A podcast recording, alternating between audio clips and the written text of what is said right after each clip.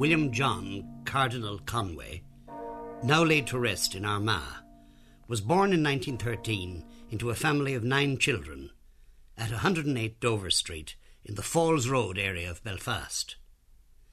Seamus Kelly went to school with him to the Christian Brothers. There were about 20 of us in that particular matriculation class. The hard boiled sophisticates, many of whom later went far, as they say, played cards in the back seats. Being junior, I sat further forward and closer to the eye of authority, in the near neighbourhood of two classmates who were namesakes but weren't related. One of them was Thomas Anthony Conway, and if he'd been in an American high school, he'd probably have been voted the one most likely to succeed in capital letters. Tom Conway was a brilliant all rounder, but economic pressure forced him out of school and onto the emigrant ship before he matriculated. He went to New York, and in Manhattan he started his career as a bootlegger's runner. Went on to Wall Street from there and finished his business life as a big tycoon with a master's degree from Scott Fitzgerald's College, Princeton. The other Conway we called Willie or Bill. He had a high academic rating, and unlike myself, he was a good, solid worker. I was lazy and erratic, interested only in the things I liked but sometimes fairly good at them because I liked them. So the two Conways, myself, and a man who is now a top medical specialist in the North, were rated the four bright boys of the class. Sometimes one of us on top, sometimes another. By the way, it's a tribute to Bill Conway in the context of the crowd he was with and the fact that he was known as a slogger, that he was well liked by his classmates. The same applied later on in Queen's where he did honours English with the barrier of a potential Roman collar between him and his fellow students. We saw less of each other at this period than we did at school, but in the years after, we sometimes bumped into each other, the Maynooth professor and the journalist.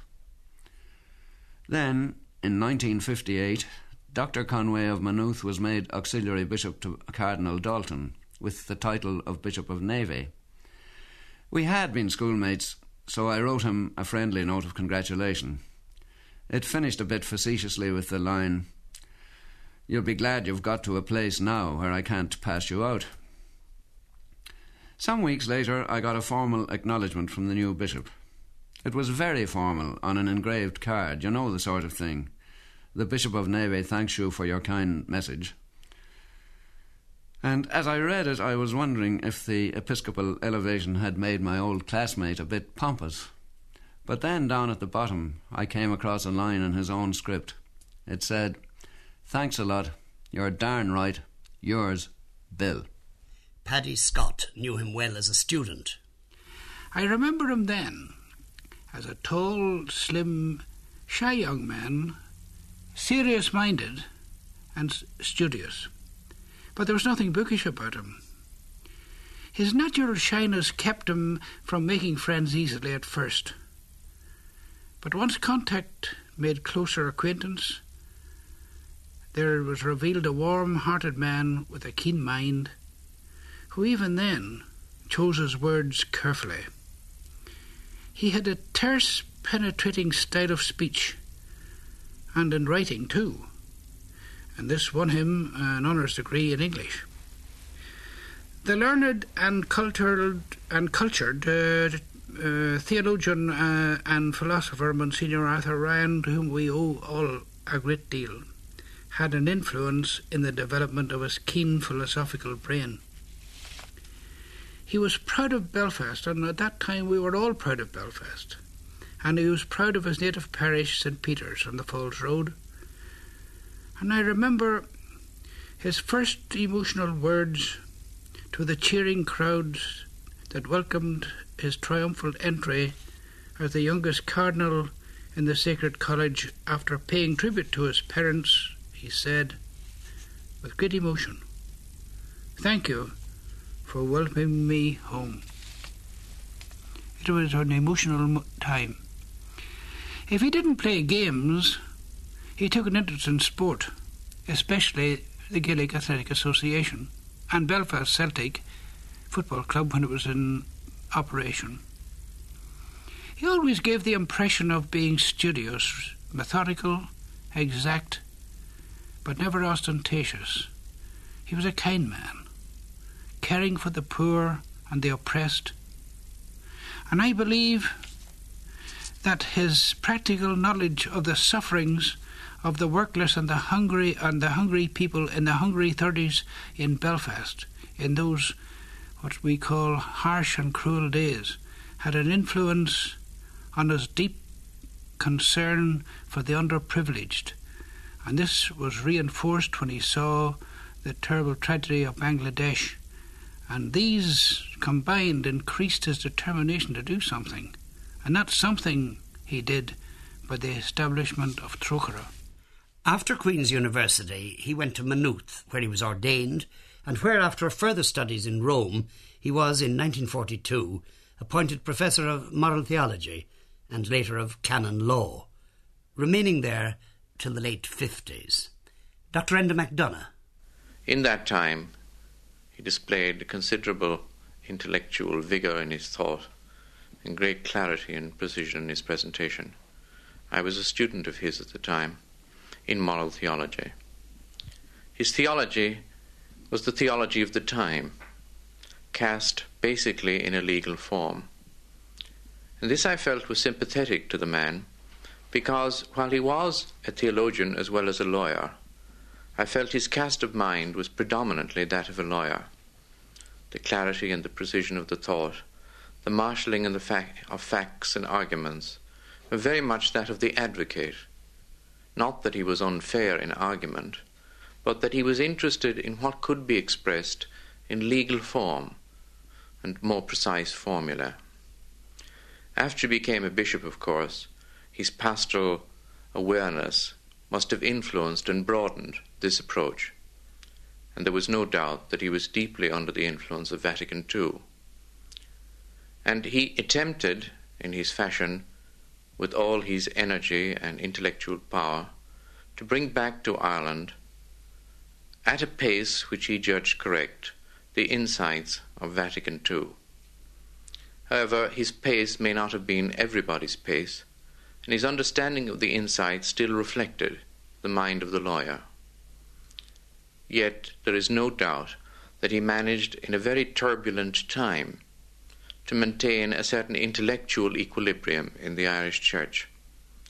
That intellectual equilibrium was due, I think, to his sense of proportion, to his value for theology and theologians, even though he disagreed with them. In 1958, he was made auxiliary bishop to the late Cardinal Dalton, whom he succeeded in the primatial see of Armagh in 1963. Archbishop Morris of Cashel worked closely with him. Uh, last time I spoke to him on the telephone, that was just uh, about a month ago, he thanked me for some notes that I had sent him about changes in bishops' meetings and so on over the past 25 years. And he remarked, and there was a little bit of pathos about it in retrospect, about the number of bishops' meetings that he had presided over. He presided over a great deal, and it'll be for us who knew him so well at that in that situation, it'll be one of our memories. Now, he of course brought to this work, same as he brought to everything else, all the wonderful talents and so on that he had. Uh, but one point I think will remain with me, and that is that as well as the talent, uh, say, uh, capacity for work and the meticulous outlook, I think there was one extra thing there which uh, ties in very well with the the churchman in him, and that is that it was his service to the the bishops and to the church in Ireland. Uh, it ties in with the idea of uh, co-responsibility among bishops and collegiality, and uh, it's something I think that would could be connected up with his availability. Uh, he was a servant of the community and he was available to it at all times, but also to the limits of his capacity. And he was unsparing towards himself in, in uh, giving that service. Bishop Daly of Derry can add to this. Cardinal Conway was a northerner, a northerner through and through. And he was born and he grew up on the Falls Road in Belfast. He shared all the feelings, the insights, the sensitivities that we all have as Northern Catholics. However, he went beyond the narrowness that sometimes hedges us in. He reached out to the Protestant community in an exemplary manner, and his relationship, especially with the heads of the churches, was closer than that of any of his predecessors. He gave us all example and leadership. He was a man who demanded justice for his people. He was an outspoken opponent always of discrimination in any form. And it's conveniently forgotten by some that it was primarily his firm, clear, unequivocal statement of the facts that brought public credibility to the torture of prisoners after internment day in August 71. He was a man who opposed violence in all its forms from any source, and the agony of the people of the North dominated his concern. He pleaded and pleaded again and again with those who inflicted violence or injustice on their fellow men. And he repeatedly pointed out the incompatibility of violence or injustice with Christian living. And that his appeals went unheard and that the suffering went on here in his own community were causes of great sorrow to him, great anguish. And even now, after his death, I wonder is it too much to hope that those calls might be listened to and acted upon. Dr. Eric Gallagher is a prominent leader of the Methodist community. I had the opportunity of meeting the Cardinal on quite a number of occasions, both formally and informally. I think the memory that I'll always take away with me was is that of his humanity. He was essentially a very human person, very, very friendly, and at the same time very humble. He delighted in good conversation. He liked to hear a good story and he liked to tell a good story a good deal of reference has been made to his pipe. I think sometimes he lit more matches and used more matches than he used tobacco. But he was essentially a good conversationalist and a most human person in every possible way. The um, violence of these last years ate very deeply into his feelings and into his thinking. He, he lived with this. And it was here I saw another of his characteristics, really. It was his memory, a most fantastic memory. He could remember the names of people who were killed, the, the townland they came from, the incidents in which various things had happened on both sides of the divide. He had that kind of phenomenal memory, and he also pitchforked himself right into the feeling of, of people. He, he could feel the, the sufferings they had gone through, and, and he felt deeply for families. Then I want to speak about his uh, church relationships. I had the opportunity of being one of the early people from the Protestant side who met him, and it was a very interesting operation, you know. He was weighing us up, and I suppose we were trying to weigh him up. And uh, he was very anxious to know how the Protestant churches worked, and he took great delight in kind of trying to probe and feel out how we felt about things. I always had the impression he genuinely wanted to make improvements in our relationships, and he went a very, very long way. Perhaps people today say we should have done more. But when I look back at the situation as it was when he came into his position and uh, as it is today, I realise that a tremendous change has taken place. We owe him a very great deal. People say he was a traditionalist, he was a, a, gradualist, and I suppose this is true. But nonetheless, he was graduating in the in the direction that he wanted to go, in a direction that would do this country a great deal of good. I'd have liked to have seen uh, more progress, and I know he would have liked to have seen more progress, but I thank God for what has been achieved. Father Jim Lennon. As a priest of the diocese, uh, the first thing I would want to say about the Cardinal was that he was a very fair man. To my knowledge, he never did uh, an unfair thing to any priest in the diocese. And he was always so available and so accessible to them. He always listened. And I think this is a great quality in a bishop.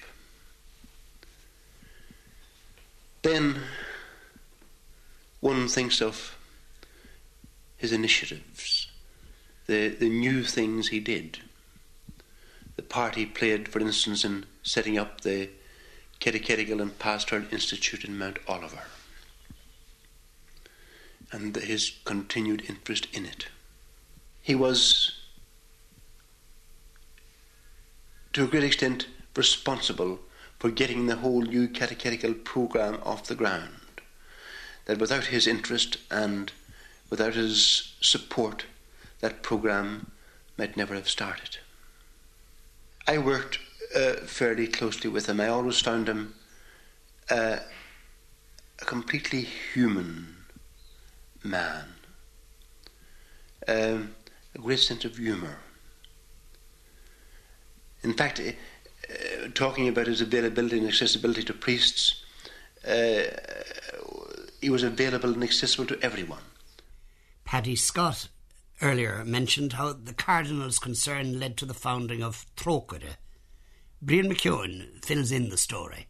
My first involvement with the Cardinal in connection with third world problems was back in 1968.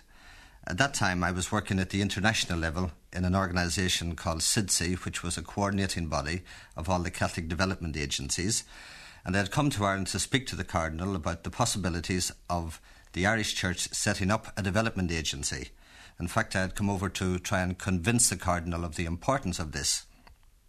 What, in fact, I did find was that the Cardinal was fully convinced of the importance of it.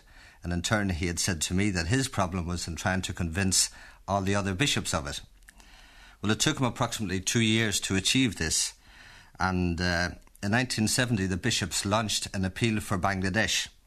This was a one off appeal. And one of the amazing things about this appeal was that it raised over £200,000 in uh, a one day collection. That, in a sense, was the start of Trócaire. Uh, that appeal for Bangladesh was on the initiative and the instigation of the Cardinal himself. Trócaire was officially set up in 1972 uh, by a joint pastoral letter on development, and the Cardinal was the chairman of the Board of Trustees. The Cardinal was intensely interested in Trócaire and in the whole Third World problem. I think this stemmed from his own personal commitment to people and to the fact that he had been in the Third World countries on several occasions. Once or twice he, he mentioned to me particularly when he would hear that uh, we had so many problems at home, we should look after our own problems, charity begins at home. The Cardinal said to me a few times, he said that really, when one is out there and sees the extent and the level of poverty, one would never uh, say such things as charity begins at home.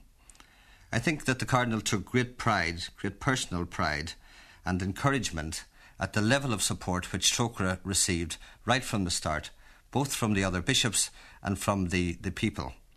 Cardinal Conway did not believe that charity should stay at home, but this did not, as we know, limit his concern for his own people. Gerry Fitt. Well, I had met Cardinal Conway on a number of occasions since the outbreak of the present troubles in Northern Ireland, and uh, usually we had deputations from the SDLP to talk to him, to discuss with him the problem, particularly as it was affecting my constituency in West Belfast, where Cardinal Conway was born and reared.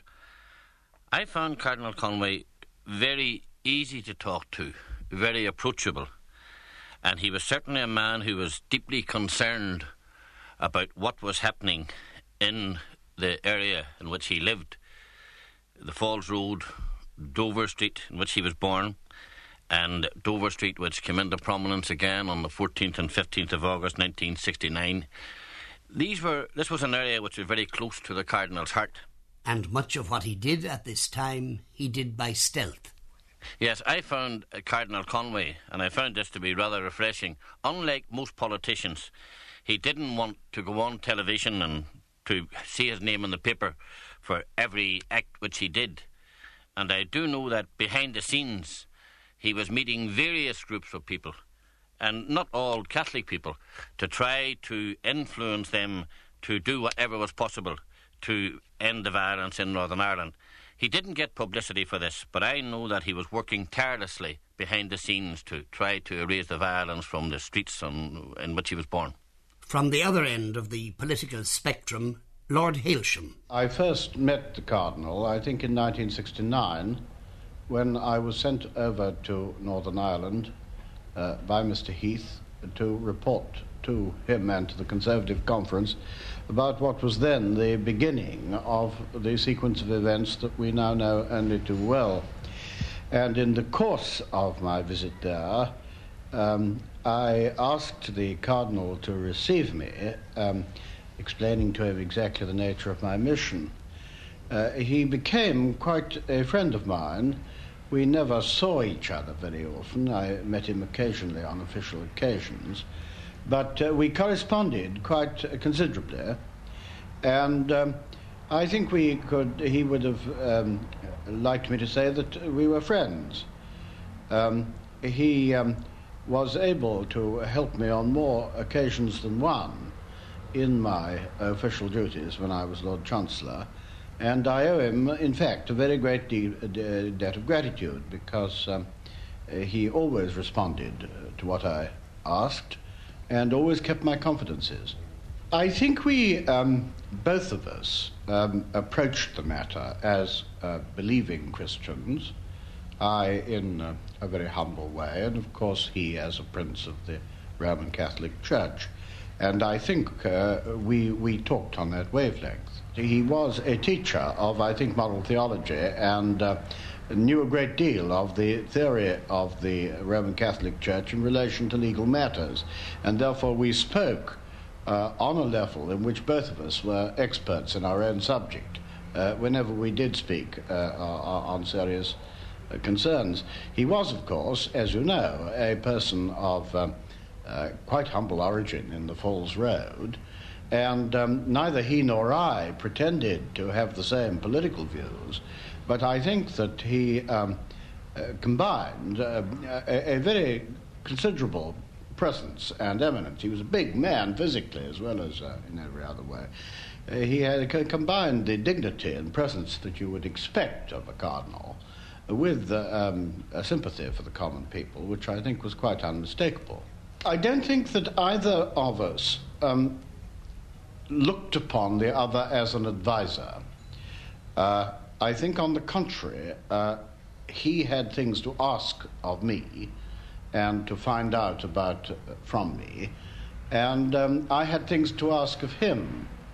And uh, uh, certainly on that first occasion when we met, uh, the great question of the day, which has long since been um, over, overridden by events, but the great question of the day was whether he would help uh, to get um, members of his church to join in uh, the, the police and on what terms. And we spoke very frankly about that.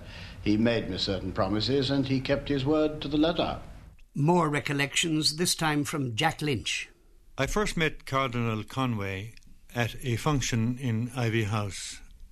It was shortly after he was appointed Auxiliary Archbishop of Armagh and before he was elevated to the College of Cardinals. I hadn't known him, and I may say known of him until that day, except, of course, what I had read about his appointment as an auxiliary bishop in the newspapers. But coming into the room in Iveagh House, one was immediately conscious of his presence, not so much because of his physical stature, but there seemed to be something else. There seemed to be a quiet authority in the man.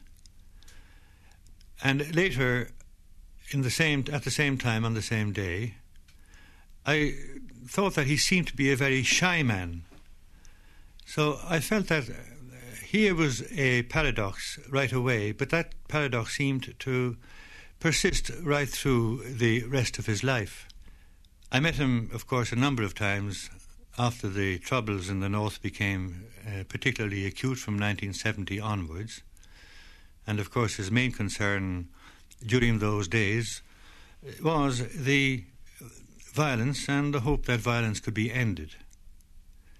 We met on a number of details, and he always appeared to be concerned about almost every detail of events uh, that was happening and every prospect that might help to end uh, these unfortunate uh, events.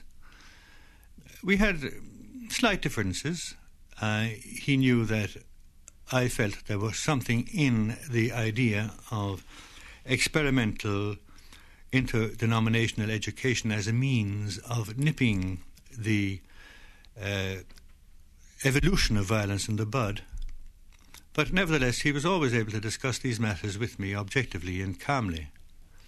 I felt that he was a man who was a warm friend, and as I said at the beginning, he had this extraordinary mix of authority and diffidence, which I think became the man. And I know that he will be sadly missed, not only by his own co religious in the north, but all those with whom he worked so unceasingly with for peace. The young William Conway was an avid reader, and he remained one, as Father Jim Lennon recalls. It was always it was always a sort of, of, of bewilderment to me um, where he got the time to uh, read so much. For instance, you could hear him, you, you would find him uh, talking about Camus. He was a very keen student of Camus. Um, also, perhaps unexpectedly, he was a very keen student of Marcuse, and in, in, in relaxed moments would uh, talk uh, impressively uh, in, a, in a, uh, giving account of his critique of Marcuse. Uh, and showing an appreciation of Marcuse's insights. This was always a sort of, of, of great surprise to me uh, where he, where, when he did this kind of reading. Some may remember his tribute to Samuel Beckett when he was awarded the Nobel Prize. But again, he had interests nearer home, as the president of Maynooth an Tahar Tomás Ó Fiaich recalls.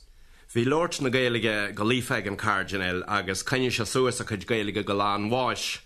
Nuair a bhí sé an óganach is minic a caiid sé dóir agus go hairithe ran na fearste eh, bhí anhas ige an nachir lorcan an buí.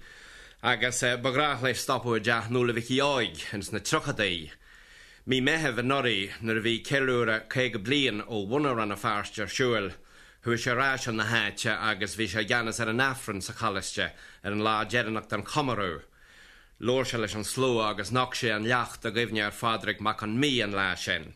agus an sin nar bhí an seaarmanas publií háart, dé sé orm é athirt háartigh an teachan na míú se stopú. Bhí an tean lanúin marú i do rámaní ach bhí a níon ina cóní sa teach go fáil agus chun ferran na fáilte rih náide. Agus an sin haspan se doing an leagan amach a bhíúar na siomraí in aimimseir héin agus an carighór as cór an doris ar grach leis a chud leor legant orthaí agus é staidir. Nílas agam covéad altainna an éige scríb sé rio ach tugam faoi deara coplaán a bhí aige ar irislór bhí nuat. Bhí me gácar teannach go réir bhí ar an irislór sa bblion trocha seach. Éire agus an litriacht an tedal bhíéir. Bhí sé chusías an ar an dóid a dhearan an jalvadóir, jalh éigen amachchas pí a chluche, agus ar an dóid chéan a go gaihíí an filmmór géige, caiins bheo na gaalteachta a ghlacu agus a chud dáanta a dhearú eistí. Nis sin daiad blian ó hen ó scríomh an méid sin, agus ní óhéin sean ó riordáin na Martin ó Giráin a scríb san náam. Dar riamh ní ddóilm gur bhfuil se héin agus sean le chéile díú, mar cé go bhrán olscail na héan céim an nórach ar an bhirteach go a noí ar an láchéarna níró seán abalta bheitthe láthir agus tá bhirteach ó imihéir lína fírinne isis. Bhí spéishmór ag star na héan fásta, nuair i ceapú na aspa cuanta ardhacha i dúsama é hí coní ar an núnjalgan ar náide, agus léad sé gathrád a bhíle fáil faoi star an cheantar sin, go hairithe chuidhór an na bun insí. Nach méthe súleo uh, Fines Morrison mar hapla faoi cogu i néil na documéid ins na Wadding Papers agus a léhéé. Bhí anhas go joo ag ar éonéil go hairithe ó dulsí Michelin Walsh, literacha Jerannacha é i néil uh, in san Irish Sword. Is stoithe nach nácu na géilegeirí ar an cardinal mar dhígur seoach san am chéna uh, is siomí imacht réige le Gemlína nuas ar se páte chun cymhníam go hairíhéir an chéad affran géige dar chréú ar hellefis airna riú es na bhí mar cheúí an órin bhegarman sa bblion seaas go dástáilm. An sin an bblionna ceapú na aspogé thug sé an lécht an bblion sin do chumna sagarta lena nireachtais. Nocht sé an lecht i gomhnear hémastáil má cuarta in í mé sa bblion seaachú a héin. Agus nuair bhí mé speirt i ggóilthaig imachtaí th saile gimnear an níomh na héir an is scéig bagna car fáda lóir mis le chéile, cehannom uair bháin a thugmuid cuat ar bharbór i baras ar an bhealach go mó, agus bhí me te Lord Gaeligan nuair bhí sean sa caiíir agus as an barbór lín in aim dé a é Lord Frankise céan teanga sin. Óir san cardinal sin teanga cosfuil a bhíú a Lord sa le na agus an agus a sé sin múnú bhús pré-historique. The cardinal had a keen sense of history, but a keen sense of contemporary needs too. He knew the importance of good communications to the church of his time. Father Agnellus Andrew. My first meeting with him grew out of my work as a broadcaster. We were both young men. He was a professor at Maynooth, and I had recently been appointed to take charge of Catholic broadcasting in the BBC. I had done some Lenten talks for Radio Éireann, and also, with the boldness of youth, I had dared to do a few broadcasts with the ambitious title A Catholic Social Scientist Looks at the Irish Constitution. Oh, the patient people of Ireland. However, Dr. Conway was interested and even set me right on a point or two. A correspondence began, and soon he invited me to address the Maynooth Union on broadcasting. I don't remember anything about the talk, but I do remember vividly Dr. Conway's room late that night, sitting there on a low stool by the fireside, listening to some of the best conversation I've ever heard. Dr. McGarry was there, I think, and Dr. Philbin and a few others. Later, I went with him to his home in Belfast to watch a marvellous French television programme on the recently restored Easter Vigil, for which I had done the English commentary. And sadly, I remember him helping us broadcasters working in the snow blizzard at the funeral of his predecessor, Cardinal D'Alton. People in positions of high responsibility often find working in the media difficult and indeed full of tensions. But he understood how radio and television enabled the good news of the gospel to reach everyone in the land, and he gave encouragement and help, without, I think, ever really enjoying broadcasting very much himself. Although I must say the impact of some of his later broadcasts was powerful indeed. The last time I was in regular contact with him was during the Second Vatican Council, where, after the strains of the first difficult sessions, he emerged in a very important world figure, gaining the great respect of the fathers of the Church.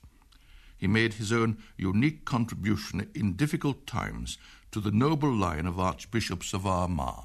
It was during the Vatican Council and at a subsequent synod of bishops where the cardinal was one of the three co presidents that Louis McRedmond got to know him as a journalist.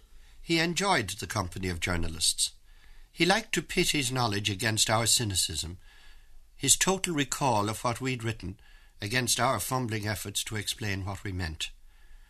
He thus forced us to think, but he made us feel wanted too. It's all very well for you fellows, he'd sometimes say, at once envying our freedom and making it clear that his world would be the poorer without us. And so it would have been, not because we were dispensers of light, but because we offered a view from another vantage point upon the events which engaged his mind. It wouldn't have been possible, this ongoing and mutually fruitful exchange, without the relaxed and friendly atmosphere he generated around him. The most hardened newsman fell victim to the Cardinal's good humour and confrontation quickly yielded to reasoned dialogue. Only the rash expected to win the argument. But more often than many realized, a journalist's perception became the point of reference for a later statement from Armagh. We couldn't talk to a cardinal the way you do, an American reporter once told me in awe, and a German added, I wish we had cardinals like that. He was sometimes impatient with the journalist's impatience. Does it matter, he'd ask, if Ireland implements a decision six months after England or Holland? His measure of good journalism was not that it should reflect official attitudes, but that it should be well informed, calmly expounded, competently written. He found extreme positions suspect. I feel there's a great need, he wrote to me once, for people who'll do their utmost to hold the balance evenly between left and right.